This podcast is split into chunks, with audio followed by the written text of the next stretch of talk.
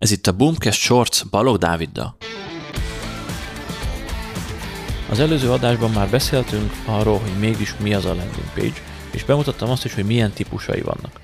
Most pedig térjünk rá arra, hogy hogyan tudsz 3 egyszerű lépésben profi landing oldalt készíteni. Az első lépés a tervezés lesz. Itt nagyon fontos, hogy az alapokat kell kitalálnod. Nagyon fontos lesz, hogy mi lesz a célkonverziód, hogy kinek szól majd az ajánlat, és hogy honnan szerzed majd a látogatókat. Hogyha ezt a 3 szempontot figyelembe veszed, akkor már is meg tudod tervezni azt, hogy milyen landing oldalra van szükséged. Hogyha mondjuk az e-mail listád méretét növelnéd, akkor egy egyszerű opt-in oldalra lesz szükség. Ezt viszonylag könnyen meg tudod csinálni, nem is kell hozzá hosszú oldal, tudnod kell, hogy mit kínálsz fel és kinek kínálod fel ezeket. Ha viszont értékesíteni szeretnél egy terméket vagy szolgáltatást, akkor sokkal hosszabb lesz ez a tervezési folyamat, és sokkal több mindent kell itt átgondolnod.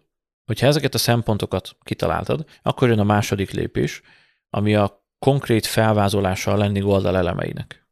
Az biztos, hogy ez a legidőigényesebb lépés mindközül, és nagyon kritikus pontja a landing oldal készítésnek, mert ha itt nem jól tervezel, nem jól rajzolgatsz, akkor egyszerűen nem fog majd konvertálni a landing oldalad.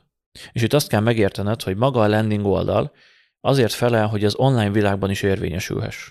Ez azt jelenti, hogy ha mondjuk van egy terméked, amit el akarsz adni, és leülsz szemtől szembe valakivel, akár egy sales call során, akár csak a barátodnak, rokonodnak mondod el ennek a részleteit, akkor megvan a fejedben az, hogy mi lesz a beszélgetés menete.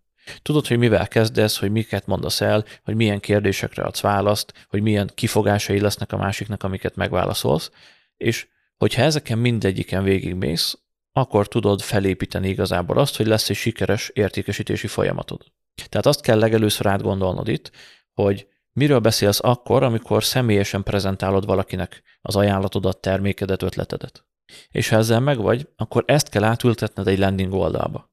A blokkok is úgy épülnek majd fel, ugye különböző blokkokból áll mindig a landing oldal, és ezek is úgy épülnek fel abban a logikai sorrendben, ahogy személyesen is beszélnél valakivel. Például nem az árral nyitsz egyből, amikor valakivel beszélsz, tehát a landing oldalon sem azzal fogsz kezdeni, és nem is mások véleményét teszed majd be, mert nem úgy ülsz le valakivel szemtől szembe, hogy Marika azt mondta, hogy XY. Szóval nagyon fontos a logika, és a landing oldal felépítésének logikáját is abból tudod majd kitalálni, hogy egy ilyen beszélgetés hogyan zajlik nálad a gyakorlatban. És ami itt nagyon fontos, hogy rajzolnod kell. Én minden egyes landing oldalt, amit tervezek, felrajzolok kézzel, manuálisan, és utána már látom azt, hogy hogyan fog felépülni, milyen blokkokból, és ezután jöhet majd a következő lépés. És a következő lépés, ami egyben az utolsó, az a tényleges megépítése a landing oldalnak. Hogyha jól átgondoltad az alapokat, és szépen felvázoltad, megtervezted, megrajzoltad a felépítését, akkor itt már nem sok problémád lesz vele, egyszerűen egy jó dizájnt kell szabni rá, meg kell építeni a blokkokat, és ugye jön majd utána a copywriting, illetve a kreatívok elkészítése. És ez lett volna az a 3 egyszerű lépés, ahogy fel tudsz építeni egy igazán profi landing oldalt. És ennyi lett volna a mai BOOMCast Shorts.